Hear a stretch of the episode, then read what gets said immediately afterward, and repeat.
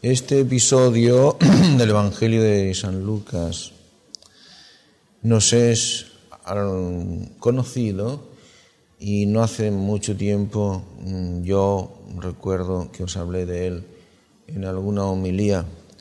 Conocéis el pasaje, por lo tanto, como esta secta de los saduceos que no creían en la resurrección de los muertos y van a intentar coger en una trampa al Señor, demostrándole cómo no podía existir esa resurrección de los muertos, basándose en la misma escritura o en las mismas prescripciones de la ley de Moisés, y entonces sacan a colación la ley del liberato, poniendo ese ejemplo de aquella mujer que fue casándose sucesivamente con cada uno de los siete hermanos según prescribía esa ley de Moisés, etc. Ya conocéis el episodio. Y querían argumentar diciendo, pues para que veas cómo no puede existir la resurrección, porque cuando ésta tuviera lugar, si es que tuviera lugar, pues la mujer, ¿de cuál iba a ser? Mujer, del primero, del segundo, del tercero, del séptimo. Luego he ahí cómo es absurda esa pretendida doctrina de la resurrección, etcétera, etcétera, etcétera el Señor les hace ver que son unos idiotas, unos estúpidos, que no tienen ni idea de la escritura, además lo dice en los pasajes paralelos de los sinópticos, muy equivocados estáis, no tenéis idea ni del don de Dios, ni de las escrituras, etc. En fin, esto tiene una actualidad, como os dije, hijos míos, muy grande porque es la misma, el mismo empeño que ponen ahora algunos en reducir, en empequeñecer el contenido del Evangelio y de toda la revelación. La revelación no puede ser un más allá, sino siempre un más acá y algo que quepa en el entendimiento puramente humano. La revelación no puede ser trascendente, algo que sobrepase al hombre, algo que no quepa en el entendimiento del hombre de manera tal que éste se lo pueda guisar y comer por sí mismo, etc., etc., etcétera, etcétera. Pero hay aquí una cosa curiosa, una frase curiosa del Señor, acerca de la cual muy brevemente yo os quisiera llamar la atención ahora, porque es posible que os haya pasado desapercibida, porque es una frase extraña del Señor. Cuando le han puesto el ejemplo ese de la viuda que se fue casando con cada uno de los siete hermanos, eh, el Señor les dice que esa objeción no es tal objeción, es una falsa objeción porque en la vida eterna, en el reino futuro, cuando la resurrección, allí ya no habrá bodas ni casamientos. Y hace el Señor, para explicar cómo allí no habrá bodas ni casamientos, cómo allí ya habrá desaparecido el sacramento del matrimonio como tal, ya sabéis que el sacramento del matrimonio se rompe, desaparece con la muerte. Con la muerte se escinde el vínculo matrimonial. Solo la muerte, nada más. No hay ninguna sentencia humana que pueda romper lo que Dios ha unido, como decía el Señor. Lo que Dios ha unido no lo separa el hombre, pero sí lo separa Dios mismo, la muerte. Con la muerte se rompe el vínculo matrimonial. Y entonces dice el Señor, es que allí los hombres y las mujeres no se casan. Aquí sí, pero los que sean juzgados dignos de la vida futura y de la resurrección, allí no se casarán, pues ya no pueden morir, son como ángeles de Dios. La razón que da el Señor de que en la vida futura no habrá casamientos, no habrá matrimonios, los hombres y las mujeres ya no se casarán, es que allí no pueden morir. Bueno, y esto está claro. En la vida futura, en el reino futuro, en el reino de Dios ya implantado definitivamente, cuando la resurrección tenga lugar, ya no hay más la muerte. Desaparece la muerte. La muerte fue vencida definitivamente, como se dice en el libro del Apocalipsis, y dice también San Pablo cuando decía, ¿o dónde está, oh muerte, tu victoria? Y la última en ser vencida será la muerte, etcétera, etcétera. Pero volvemos a la pregunta, ¿por qué dice el Señor que en la vida futura no habrá casamientos ni bodas? Los hombres ya no se casarán porque allí ya no pueden morir. ¿Y qué tiene que ver lo uno con lo otro? Parece que no hay una relación en la que se vea con claridad el por qué. La consecuencia, no habrá casamientos porque allí ya no pueden morir. Y es que no podría haber casamientos aunque no pudieran morir. unos casamientos que eso sí, eso sí, podían ser para siempre y podían hacer realidad esas frases que solemos decir los humanos. Te amaré por siempre, te querré para siempre, te amaré para toda la eternidad, etcétera, etcétera, y que no son más que frases. En las medidas humanas no son más que frases, nunca se pueden hacer realidad. En las medidas divinas sí, ahí sí se hacen realidad. ¿Pero por qué? No se pueden morir y por lo tanto no habrá casamientos. La razón es muy sencilla.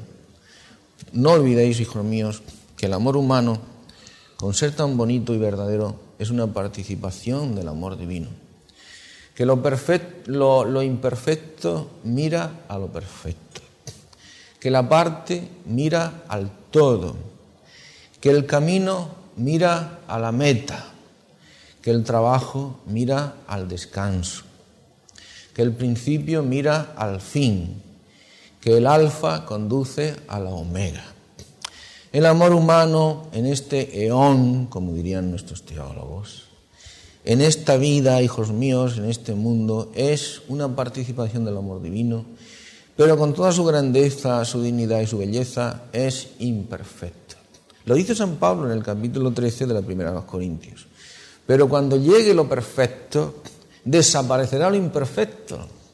Llegado el amor perfecto, llegada la unión total, definitiva y por siempre, cuando ya tengan lugar las realidades y hayan dado paso las promesas a las realidades, entonces la participación, el mirar a, el caminar a, el pensar en, ya no tendrá lugar ni efectividad. Ha llegado y se ha implantado el amor perfecto. Y todas aquellas cosas que los hombres soñaban, un amor que dure por siempre, una fidelidad que sea absoluta y total, una entrega del amante al amado absoluta y total, sin cortapisas, sin que el uno se quede con nada, ni el otro tampoco, etcétera, etcétera, habrá llegado su momento y, habrá llegado, eh, entonces será una realidad. Implantado el amor perfecto, el amor total, ya no tiene lugar ni tiene sentido el amor imperfecto. Cuando llegan las realidades, desaparecen las representaciones. Cuando llegan los reyes, se callan los embajadores. Cuando se implanta el todo, la parte queda sumergida y, perdida en el todo. Eso, esa es la razón. Y eso es, hijos míos, lo que el Señor nos quiere decir. Y como contenido práctico y como, consigna práctica para nosotros, pues mientras vivimos en el presente eón, en el mundo actual, mientras luchamos, mientras caminamos, mientras vivimos en lo imperfecto, mientras ahora pues conocemos como en espejo y como en enigma, como decía también San Pablo, pues hijos míos tenemos que luchar. Y nunca desanimarnos. Y cuando tengamos que empezar de nuevo, y cuando cada día sea una, un empezar de nuevo nuestra briega y nuestra lucha, porque vivimos en el amor imperfecto, y cuando ese amor imperfecto se vea solicitado, oh gran miseria la nuestra, hijos míos, se vea solicitado por las tentaciones, por las luchas, por las dificultades. Y una vez le decía a uno de vosotros, a uno de nuestros hermanos mayores, una cosa que a mí me parecía que era muy profunda y que tal vez vosotros no la, no la vais a entender. Me decía, hablábamos hablábamos de los sufrimientos, de los trabajos, de las tentaciones, de las dificultades y de la poca cosa que somos cada uno. Y yo le decía, mira, pero todas las pruebas que nos pueden venir en este mundo, en realidad no tienen importancia comparadas con una sola. Los sufrimientos, las dificultades, los dimes y diretes, las calumnias, los, los intentos que los demás eh, las trabas que los demás nos pongan, etcétera, etcétera. Tantas cosas, las enfermedades, la muerte misma, todo eso no tiene importancia comparada con una miseria a la que sí estamos sometidos. La única miseria, la única pena, la única tristeza. Que la fidelidad que le debemos al amor verdadero, nuestra fidelidad a Jesús, se puede perder. El hecho mismo de que sea tentada esa fidelidad, porque somos tentados, somos tentados constantemente el hecho mismo de que nuestro, nuestra fidelidad al Señor, nuestro amor sin tacha al Señor, se vea tentado y se vea solicitado al quebrantamiento de tal amor es la mayor miseria a la que nos podemos ver sometidos en este mundo. Hijos míos, la mayor tristeza. Pero todo eso desaparecerá. Cuando llegue lo perfecto, desaparecerá lo imperfecto. Las luchas, las briegas, las tentaciones, las dificultades y los volveres a empezares. Todo eso habrá cesado. Lo viejo pasó, llegó lo nuevo. Ece factas un nova, vetera transierum, eche facio nova omnia. Todas las cosas las hago completamente nuevas. Ese hombre nuevo ya se habrá hecho realidad, hijos míos. Por eso, ¿qué sentido tiene allí que los hombres se casaran? Ningún sentido. Por lo tanto, la objeción que estos tontos de los saduceos le ponían al Señor, ya veis, hijos, pues no tenía ningún valor. No entendéis las escrituras ni tenéis idea del poder de Dios.